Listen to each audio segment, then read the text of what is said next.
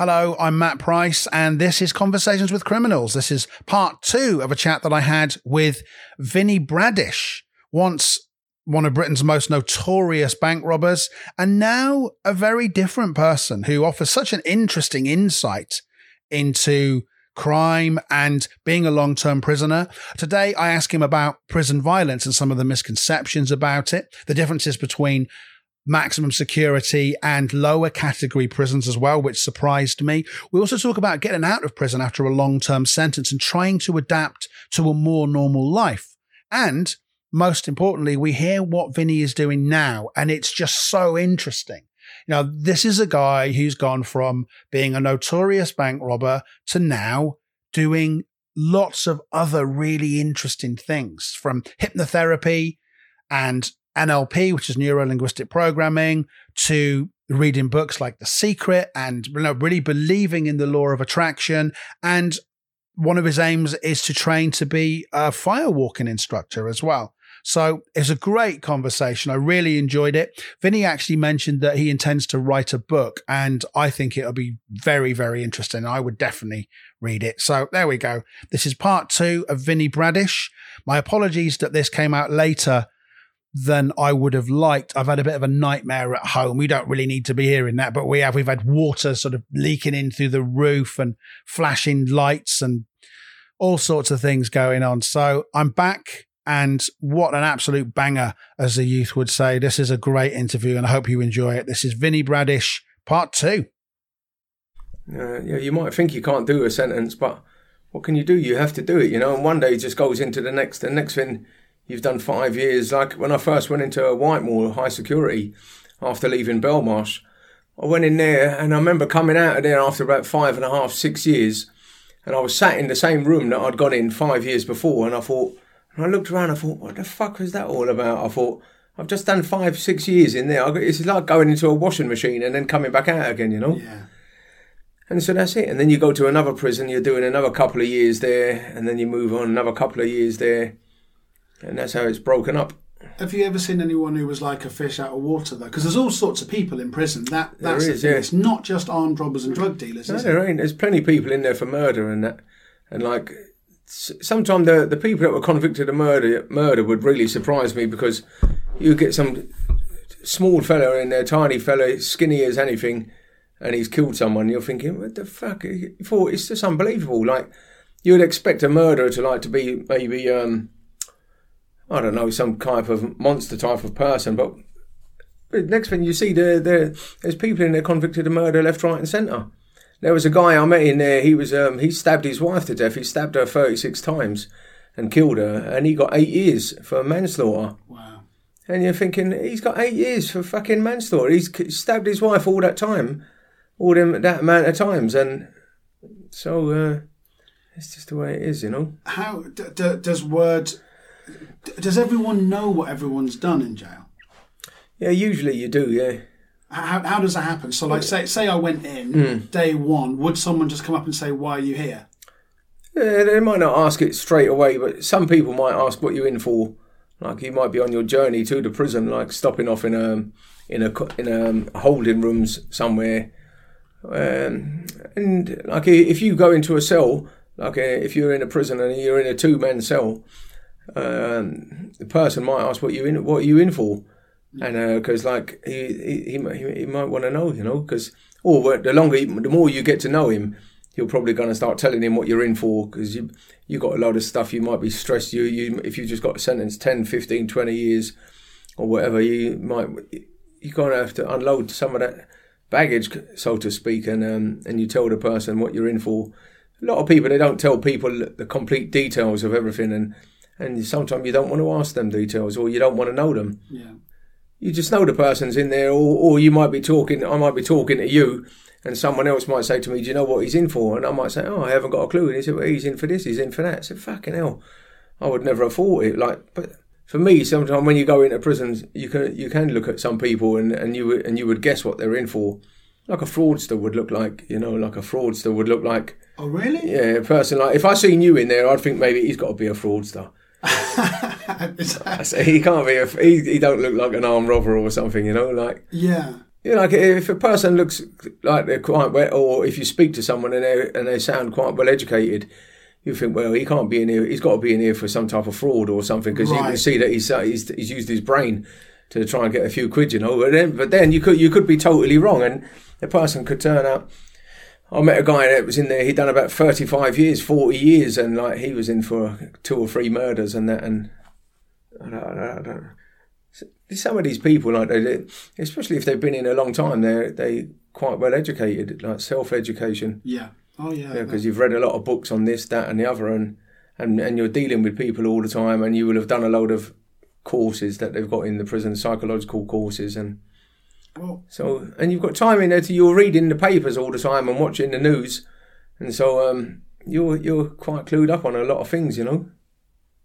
I wanted to ask you about because I was talking about that sort of the, the martial artist guy because I, I, saw an interview where somebody claimed to beat up ten prison officers. Now, obviously, it's an interesting story, but I said to this martial arts guy, I said, you know, is that possible? Because you you've trained all your life. He's a black belt in three different martial arts. He's done boxing, chess boxing, um, two different styles of karate, and Brazilian jiu jitsu. And he said, realistically, I reckon I could mm, two, maybe three at most. What that he could do. Yeah, that, that he could take on at the same time. He said, have to be facing me. He said, I, I couldn't really do more than that. He said, not when they're highly trained. I suppose what I'm asking is, you know, you see in the films, you get a guy who can beat up 10 men. Have you met anyone like that? I don't know whether they can beat up ten men at all, but um, uh, there's a, a guy that I met in there. He became a friend of mine, uh, Kevin uh, Kevin Lane, and um, he had a, quite a few rows with uh, prisons uh, prison officers in there. And uh, I heard a story of uh, of him like when they tried to go into his cell, there was maybe five, six, five, between five and ten of them. The muftis were to try to go in and give him a hiding and all that, and he and he fought all of them, and they uh, they had to go off and go and get another team to, to come back to him, you know. And so like, because Kevin very tough, he's, he's tough as nails, you know. And uh, and and that was a story, but he wasn't big headed with it or nothing. He's a, a, a, really nice guy. yeah, okay. And, and, would, would And you, then, and then muftis, they would all have crash helmets on and and, and body armor and everything, and, and like, but because he could have a row, well, I don't know what was driving him, and but they might have been belting him with their sticks or, or trying to punch him, and I don't know how they're all trying to get into his cell, or maybe they couldn't all get in at once. So if people are, if there's ten of them and they can't get in at you, then if there's only two or three of them can get get to you. Then I could understand where that guy that you were saying he was an MMA fighter and you could he could only take on two or three people.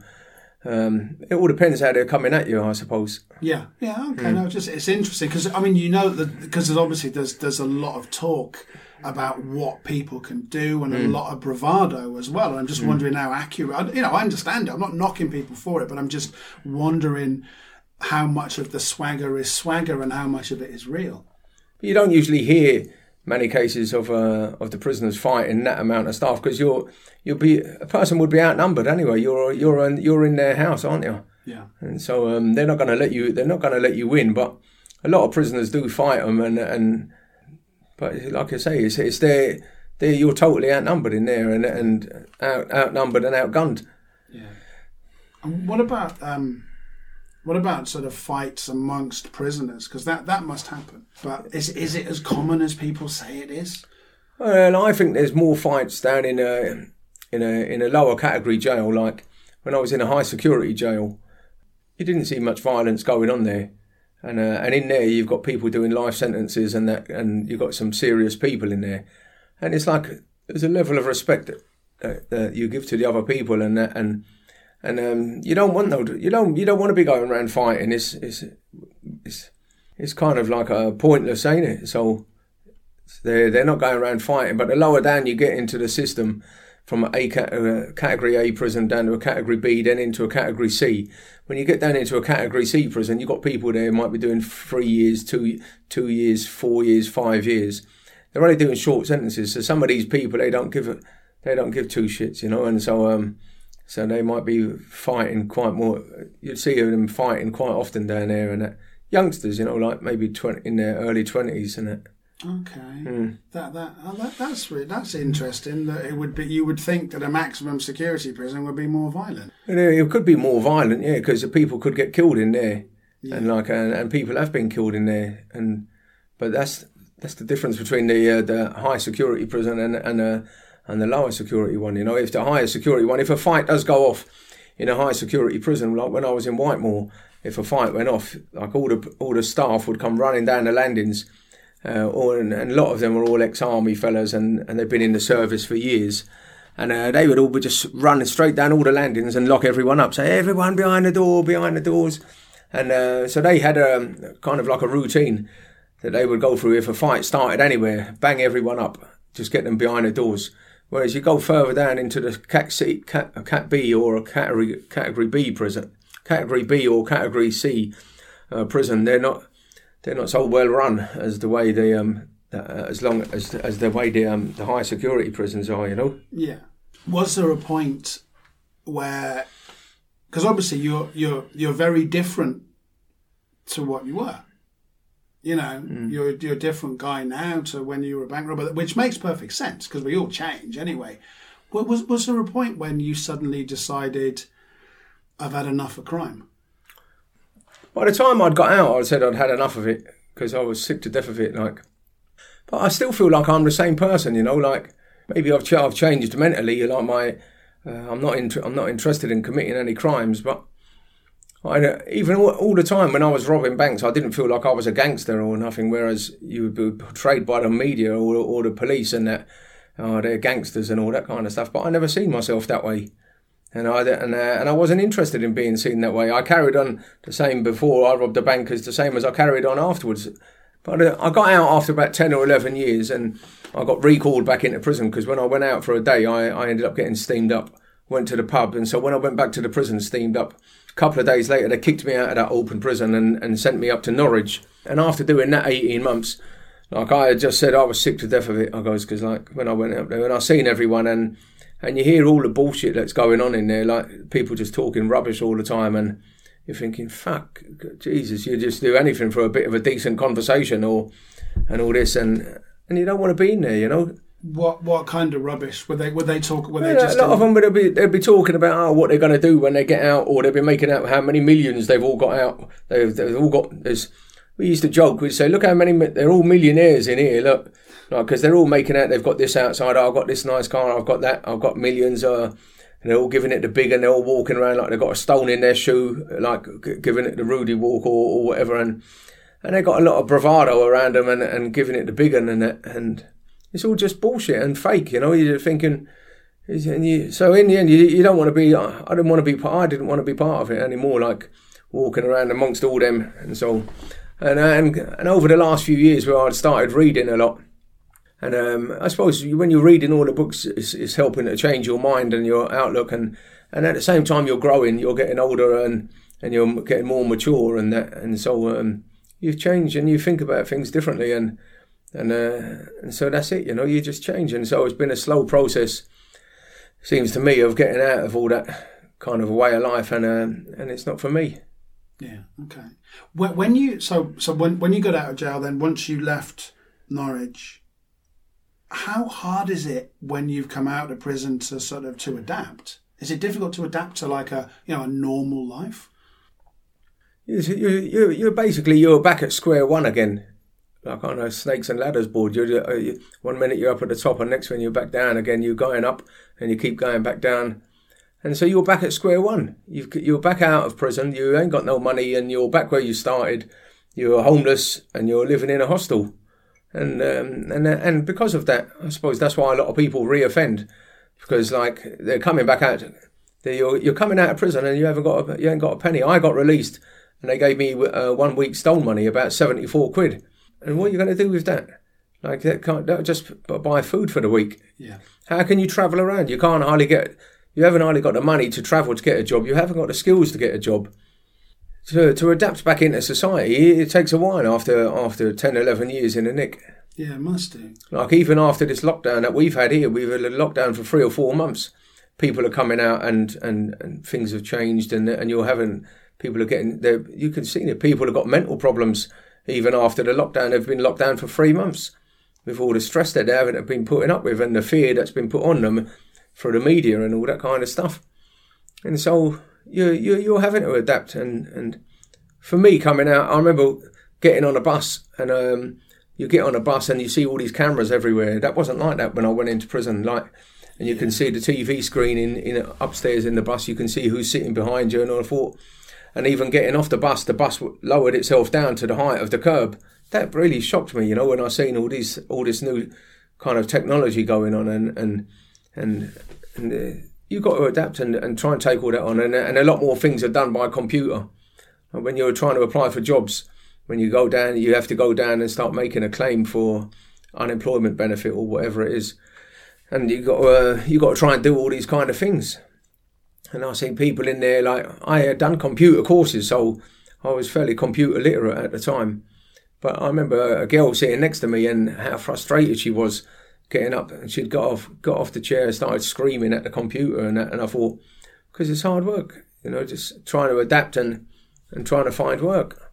It, and it, it just sounds like you know you, you do your sentence and then do, do they they come along and they say well that's it you can go now that's it yeah yeah and you and there's nothing else then there's no because I, I I'm sorry if I sound naive but I'm just trying to get my head around the fact that you know you, you've you've done your punishment yeah and but you're just given a week's dole money and you're told well that there's the door. That's right. Yeah. But because I because I had done a big sentence, I came out. I was still classed as um, they do a risk assessment of you, and I and on that risk assessment, I was still cl- classed as a high risk of harm to the public. So they put me into a hostel, and I stayed in the hostel for about two months. And uh, from there, I had to find a place for myself to to, to move on to. Right. So I was having to ask friends or family, "Can I? Have you got any room for me?" And that and uh, like you, you, you don't get anywhere to live off the probation services. They don't help you get anywhere. And I remember saying it to my probation officer at the time down in Willesden. I said to her, I goes, what help? I goes, have you been to me? I said, since I've been out. And she goes, well, what, what would you like as, as help? I goes, I would expect, or I goes, I would hope. I goes, what I would call as help. If you said, oh, Vincent, we've got you a job doing this, and here's the keys to um, there's the keys to a flat. They've got council flats up and down all over the place. That's what I goes. That's what I would call help. Yeah. I goes, whereas you're coming out, I goes, I've got to do everything myself. They might say, oh, you can look on this website or you can look on that website. That's not that's not help. Direct point. I can find that. You can p- probably find all that kind of stuff that they're telling you is there. That you can find all that yourself. I don't I don't class that as help. Them just pointing you in the right direction until you go off and do it. Because your brain's done in from being in the nick for all them years for one thing and you've got to start trying to do this and start trying to do that, and you ain't got a penny in your pocket hardly, and you're thinking, fucking hell, this is too much, you know, and it's and, it, and is it a lot for people, and it is a lot for people to try and to cope with, and that. And so, um, so you you're trying to find a job, and I um, I found a place to stay.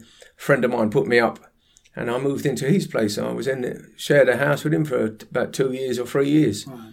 And then I just moved on from there into somewhere else, and now I'm living where I am now. But if you didn't have any friends, though, or you didn't know anybody, then you you then you ain't got hope. Because presumably a lot changes in ten years. It's not just yeah, technology, right, yeah. is it? Friendships yeah. change. Yeah, friendships well. change as well. Yeah, and like a lot of the people that I had known, they'd all moved out of the area where I was brought up, and so um, yeah, if you didn't have any friends or someone to put you up, then you're you're in a you're in a bad position, you know when you when you were in the hostel, is am I right in saying that was when you got into salsa dancing? That's right. Yeah. Okay. Now, the one thing I would well, there's three things I would never do. I wouldn't do singing. I wouldn't get naked in public, and I'm terrified of dancing. Why I is mean, that then? I just don't know, and I really want to know. Sort of, I, I guess the appeal of salsa dancing. Mm. Are, are you not? You're not. Is it not? Is it not scary? I mean, talk me. No, talk it's me not scary it. at all. Um, like I was walking around down in Cricklewood, and um, uh, in the Crown Moran Hotel upstairs, they were playing the music like uh, the Cuban music, and I overheard it. And I remember asking the girl at the desk, "What are they doing in there?" Because when I looked in and I seen everyone dancing and smiling and happy, and she goes, "Oh, that's Cuban salsa." I said, "I have to learn it." And that was it. I joined up with them, Cuban vibes, these these guys that run a salsa place down in Cricklewood. I joined up with them, and um, and that was it. They had the patience to teach me. I I, I still remember there one of the guys there, not Carl, and there was another another fella, and he was teaching me the basic steps, and I thought there must be something wrong with me. I, I can't pick this up. Right. And uh, and I was there week after week, and I thought he's got so much patience, this guy.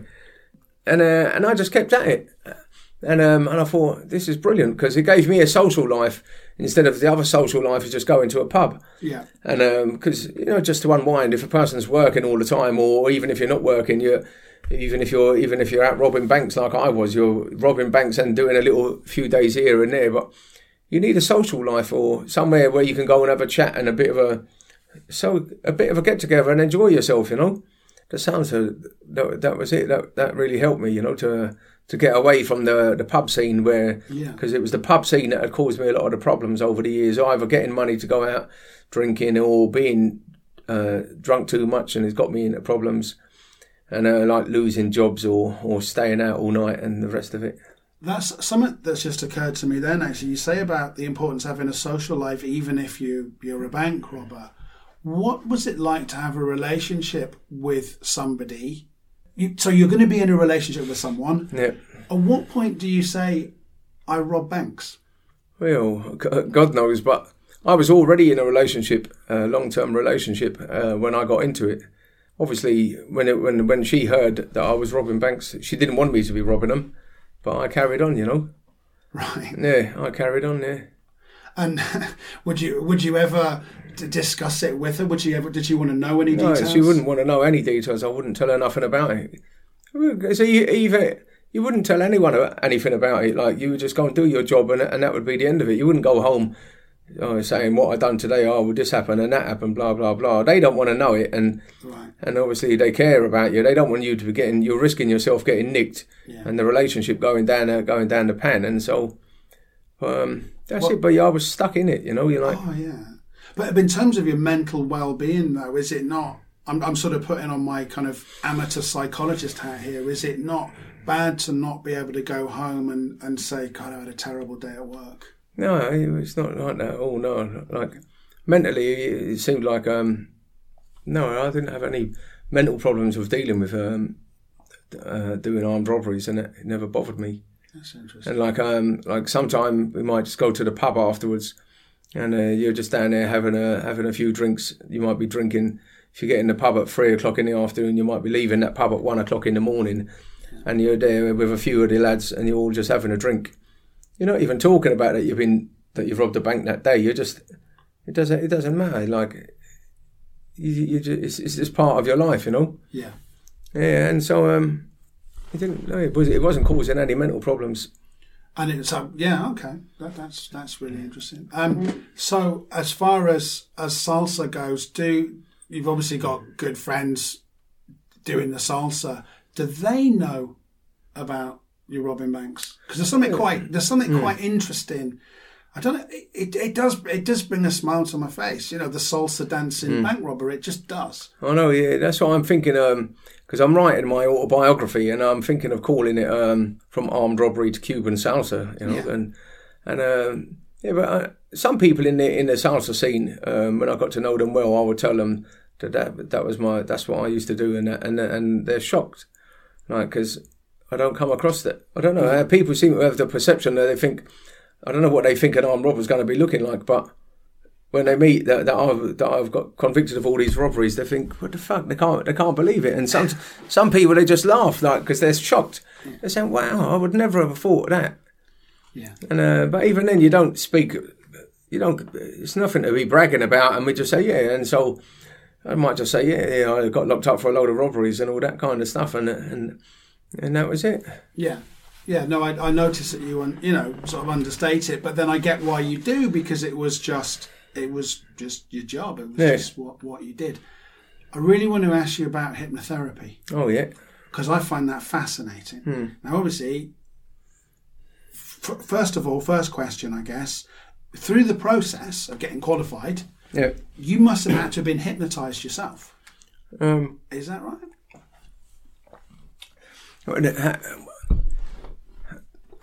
I didn't have to get hypnotised when I when I when I went to do the training. Okay.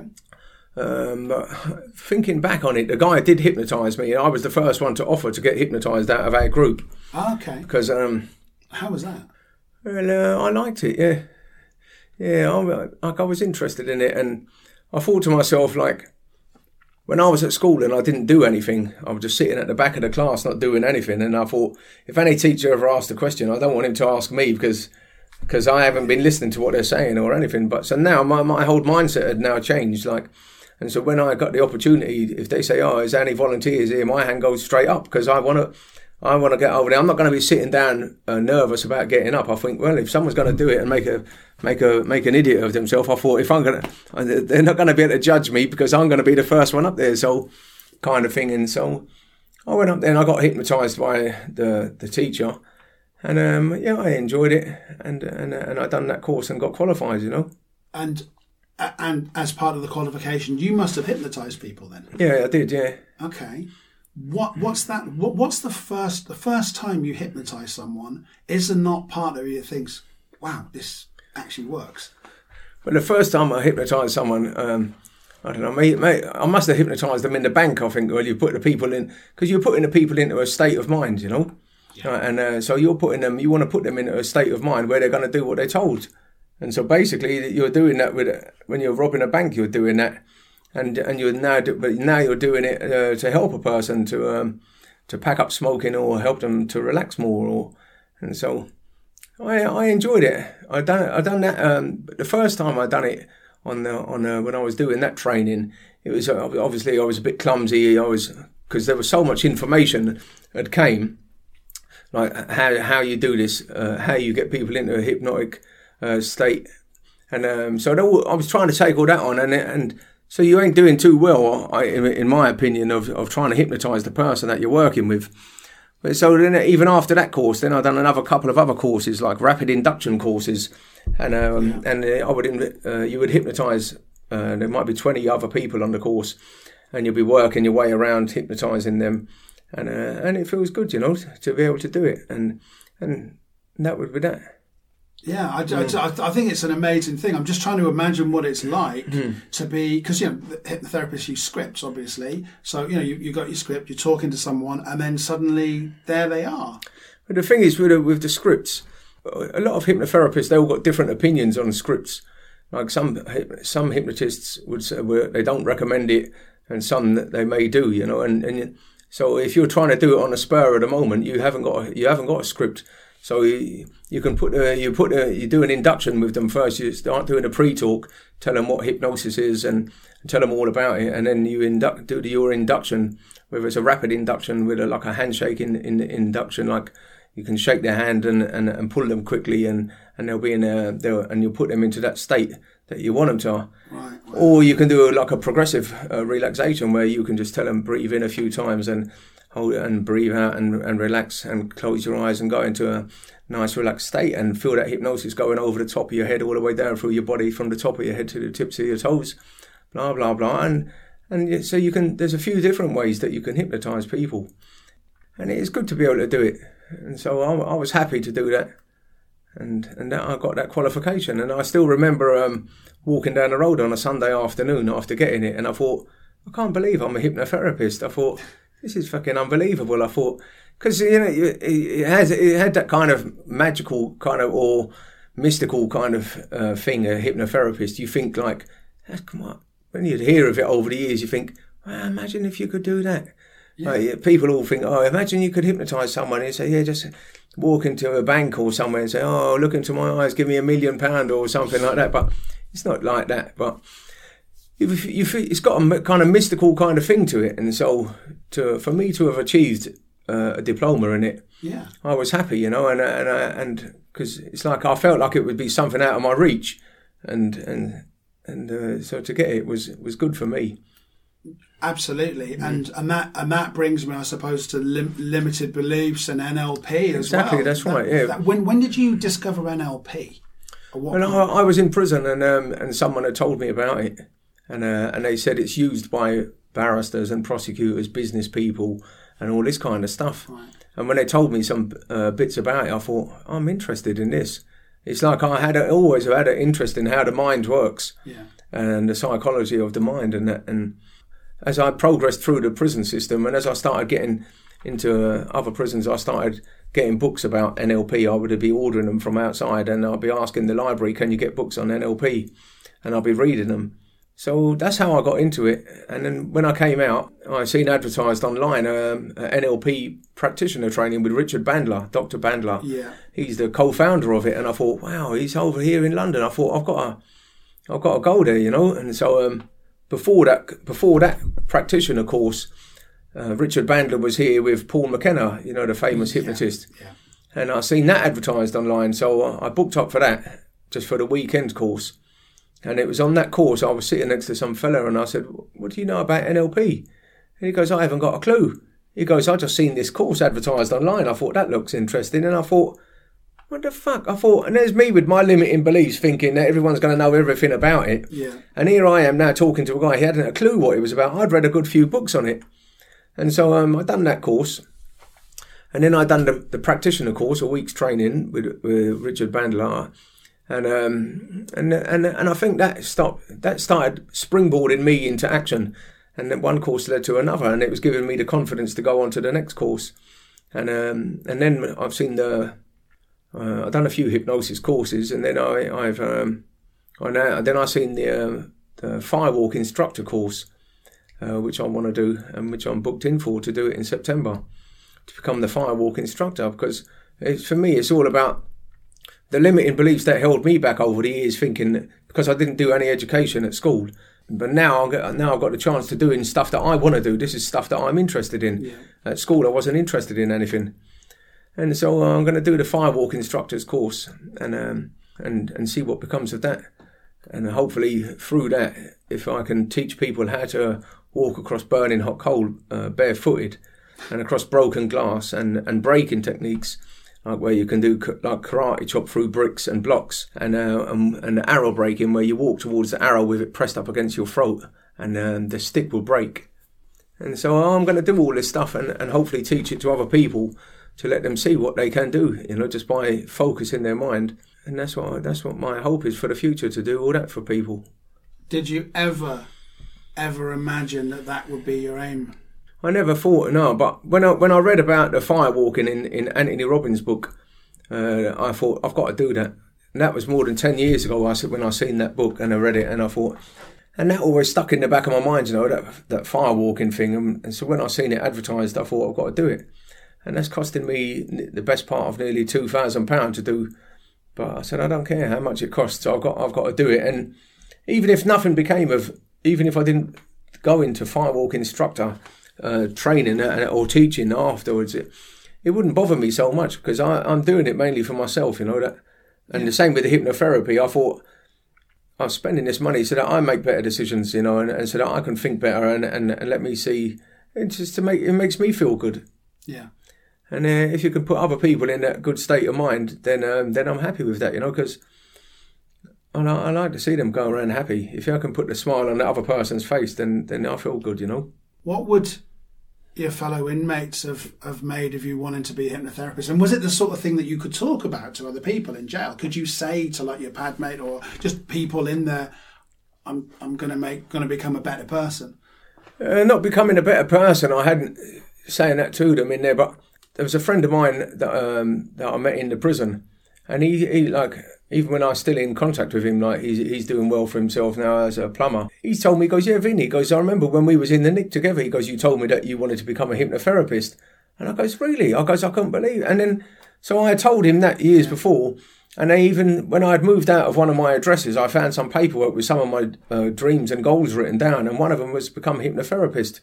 And so I had written it down, you know, and, and I thought, I can't believe this stuff like I'm writing down because I'd got into books like The Secret and reading about Yeah. the law of attraction and, and, and putting yourself on the right frequency to, to achieve your goals and stuff. And so that's what I try to do, you know, and like doing through meditation and all this kind of stuff, or any anything to to make me like a better person. And I I done a Reiki course, like Reiki healing, and because uh, I was always interested in that kind of thing from when I was young, like with the martial arts. Because I'd done some a few different martial arts, like Kyokushinkai karate, and I did Oh, that's, uh, that's full contact, isn't full it? contact, yeah, and I did uh, like jiu-jitsu for a while and Krav Maga. Oh, oh. Uh, and I, I, I liked them all, you know, like even with the jiu-jitsu, when I, I'd be, the guys would wrap me up or and they'd get me into it, and I was ah, and I'd be screaming if he's bent my arm up this way. But they say, "You all right?" I say, "Yeah, I love it. I love it." And I thought, I, I thought there must be something wrong with me. I'm loving getting this pain, you know. But but because it was like magic, you know, like, like especially learning the jiu-jitsu is like magic to me. Yeah. And it's stuff that I had wanted to do from when I was a kid, but I didn't have the money and uh, and so so I be, I got into it now when I was older. Do you think if someone had maybe handed you a book, you know, The Secret at 18 or had said, "Hey, listen, th- th- go on a hypnosis course or you know, or or read about NLP or firewalking, that you would have had a different life? Was it lack of opportunity? Yeah, I think it was a lack of opportunity, and and, and because like I, I was always interested in sport and and and, and karate and stuff, but uh, there wasn't very many karate clubs. It seemed around uh, Willesden where I lived, so you you you weren't getting into it, and like every weekend you were just going out getting drunk. And uh, that seemed to be always the same pattern every every single weekend. You're doing that for more than twenty years, uh, and and it seemed like there was nowhere else, anything you wanted to do. Like as you're you're growing up, and uh, it didn't seem like there was any opportunities like local to where I was living. Yeah. But if I'd have got into things like the the, the secret or um, firewalking and I, th- I think I if I'd have seen them type of demonstrations going on, I would have I would have wondered how did how did they manage that? But I, I, then again, I, I would have still thought at that time I'm not able to do that because maybe it was because I was young or I didn't have the confidence in myself to be doing uh, doing that kind of stuff. And so so now I have to I, I want to do these things to prove it to myself that it can be done, and uh, to hopefully uh, get other people to have more belief in themselves that they can do similar stuff. Yeah. And uh, and um, because if you can, if you can do it, you can, if you can walk across. I've met a good few people like that, that have done that have been interested in NLP and they've even done the fire walking. And I thought, wow, it's like soon because I've got interested in the fire walking, then all of a sudden I'm starting to attract people, or or I've met people that have all done the same thing, and uh, and it made me realise that that I'm putting myself on that same frequency that they're on, you know.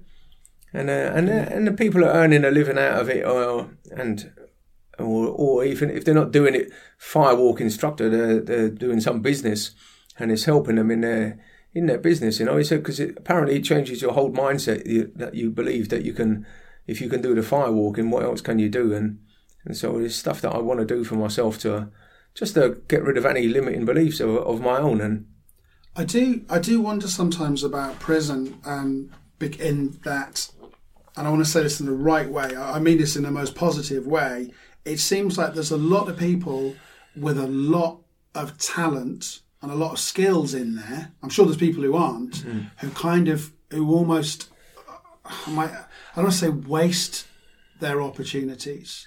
Well, I met a lot of people in there, um, uh, people, and, and, they'd be writing um, songs and poetry and all this kind of stuff. And, and sometimes you would meet them um, especially I'd, a lot of black people that I would meet in there would be good, good like songwriters and and uh, and all this kind of stuff. And I used to say to them, "What the hell are you doing in here? Like with skills like that, you should be outside writing songs and and and, and doing something in a music career, you know." Yeah. But for one reason or another, people have just got stuck in the nick. Yeah. People are after people are after a quick pound note or or whatever, you know. Yeah. You know the, the opportunities are there. Sometimes if you if you if you look out if you look for them and but if you if you've got advice and you need some advice from some people sometimes. That that that's the thing that, that leaps out at me is the fact that people don't necessarily have access to advice, mm. and so how are they meant to how are they meant to be rehabilitated? I know, yeah. Well, even with the the rehabilitation, I, I think in there they should be teaching people a lot more of the practical skills, and um, like building courses in the high security Nick in Whitemoor they were teaching carpentry um, plastering and painting and decorating, which I done all them courses in there. I got qualified in there. And in some of the other nicks that I was in, like uh, Wayland, HMP Wayland in Norwich, they've got a good few construction courses in there, electrical engineering and, and that. And I think they, that, that, that should be the, the people. They should have access to that when they're in there. And like, because you can, if the people are doing that type of training, if they get taught up to level two or level three, they can come out and go straight into a job. Yeah. Because the construction industry, it doesn't matter if you've got a criminal record, the people will take you on. You know, you can work on site and get yourself nearly a thousand pound a week. Yeah. And so it's a way out then, isn't Yeah, it? of course it is. Yeah, and with the money, you can do other things. You know. Yeah.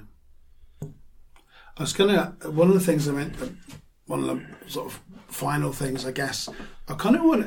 You know that there's um, there's, there's almost a new wave actually of, of sort of crime books in a way because uh, I'm trying to think when it was there was the celebrity gangster, as they called it, sort of phase. You know, where people would write their life story. Yeah. And they Okay. would, and and the critique was always, oh, you're sensationalizing it and all that. How do how do people who've done you know real time and people who've been career criminals think of celebrity type criminals, or do they not? I'm not too. su- I'm not too sure whether they really think about them. You know, like I worked in a few uh, li- uh, libraries when I was in the prison, and uh, a lot of the crime books they get taken out by a lot of the people that come in there. They're reading them all the time, and I've probably picked up one or two in in my lifetime, and I, and and in the end, I wouldn't bother bother reading them because I thought, to me, it's just all the same story. You know, like a lot of them have all we've all grown up the same. People are growing up in poor areas and they turn to crime from one thing to the next, shoplifting. Next thing they're doing armed robberies or the or they turn drug dealer or something like that. You know, and it seems like it's the same type of story uh, all around the world. It seems like the poverty. It seems to me that's what I think is like. Is the it's the poverty is creating the crime. Is it the, like and sometimes when I think, okay, look, my I've got brothers. They didn't get involved in crime, and I did. So we all make our choices whether we want to get involved in it or not. Some people have got managed to go to work. I wasn't able to stick at a job, and so if I can't stick at a job, what am I going to do? I, I've got to, I've got to survive as well. So so you get involved in crime, and um and that's it. And it seems to me that's what a lot of people all over the world are doing. If they haven't got the money and they can't get a job, what are they going to do? you know, it's interesting that you say that a lot of the books are, are similar. I mean, I I find them really interesting anyway. But to get back to the book that you're going to do, Yeah. What what's going to be like the overall message from that? My overall message in that, I would, I would, I wouldn't be, I would be discouraging people from getting involved in crime because, uh, for me, I said why you're going in. It's like you're, why, why put yourself through all that suffering of, of going into prison, and uh, and uh, and creating problems in your own family, and um, you're breaking your own family up. Like you, you might have a wife or a girlfriend and kids, and you're going to go and get yourself. You're risking getting yourself locked up for 5, 10 or 15, 20 years. You're destroying your whole family. You're making a victim of yourself and, and your whole family. Never mind the other victims of crime that you might have robbed them or, or, or you've given them drugs and got someone hooked on drugs. You're, you're, you're ruining your own life as well, you know. And so I, I wouldn't be, that, that would be the message from me from, in my book is to, for people to find positive, um, positive, uh, social activities for people to be doing like, like Cuban salsa or bachata or kizomba and and going out and and living a law abiding kind of lifestyle like that. And that's not and that's not to say that I agree with all the rules that are out here because I think there's loads of unjust rules out here, like even even all the parking parking fines and everything is all all that still really an, annoys me if I get a parking ticket. I got one the other day and uh, they they drive me nuts like parking here, parking there just for two minutes, five minutes. You come back and you've got they don't care about how much money you've got. You're getting sixty five pound fine and and, uh, and and all that. I just I don't believe in all that. I think it's unfair, you know. But that's the system. That's the way they've got it wrapped up. And uh, it's not like I agree with it all, but yeah, I've got to obey myself, don't I? And, uh, and I don't want to bother going back into the prison. Like you can't even go on the internet when you're in the prison. And like and and I'm happy out here. Like you got the YouTube channel. I can go on there. I can watch any videos that I want, which which I'm happy with. And and and and meeting nice people, you know, and sit in a coffee shop, sit down, have a coffee and a nice bit of cake or whatever, or go in a nice restaurant. You can't do that in a nick. You're stuck in there as much as they, as much as some people out here think, oh, people in there have got it easy. They're still locked away, and uh, and uh, and they wish they was out. There's people in there millionaires, and they wish they was out here, and so and and they would give people would give their millions back that they've earned, like uh, through drugs or whatever. Sometimes you would give it back just to get out.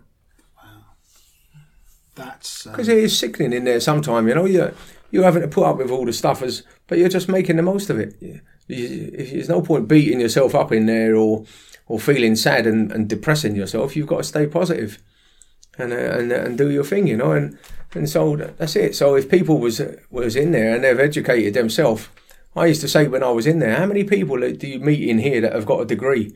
And that's why I used to think that that, uh, that it's, that it's only the people that most most of the people they're not educated in there or they're not formally educated because like there's no one hardly in there with a degree and if, if you've got a degree and you're educated to a certain level you're not going to be going around doing stupid things and yeah. maybe there's more opportunities for you outside when you've got an education and stuff what, what would you because you know that there's going to be people who are cynical and they're going to say not necessarily about you but about mm. anyone yeah. nah you, once you're a criminal you're always a criminal yeah, but, uh, yeah, and there is people that's cynical of it like even when i've done an interview before and I told him like my brother Sean, he's he's just got his degree in criminology and, and social science, and uh, and he's going for his honours. And, and someone had written on there, oh, why is it these PD, why are these prisoners they can go they can get a degree in prison and and, and we're out here and we've got to pay for it all. We it's just the way it is, ain't it? And and what do they want? If the person doesn't educate themselves in there, they got more chance of just coming out here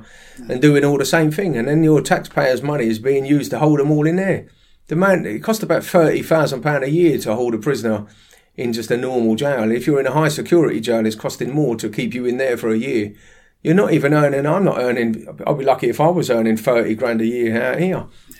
So the money is better off to be spent on a good education for for the people over here outside at schools and uh, with the with the colleges and everything. You can get onto free courses out here, which is good, you know. And, and I'd have thought that that a criminal would make a good criminologist, surely. Well, my brother, he was a um, his university lecturer went into the prison to see him, and he said um, he's going to speak to his professor about my brother Sean. He said uh, maybe you, you, you might be able to get a job at the United Nations working as a cri- critical criminologist because he's lived on both sides of the fence and he's done he's done nearly twenty years now, or he's done about twenty years, yeah. and um, you know, the transformation in him has just been has been it's, it's been it's been huge. You know, like since he's got his degree and, and done three years uh, in a group therapy and all that kind of stuff. You couldn't get you couldn't get that treatment out here, like un, unraveling himself, to, un, undoing all that the so-called unlike uh, like a peeling back the layers of an onion.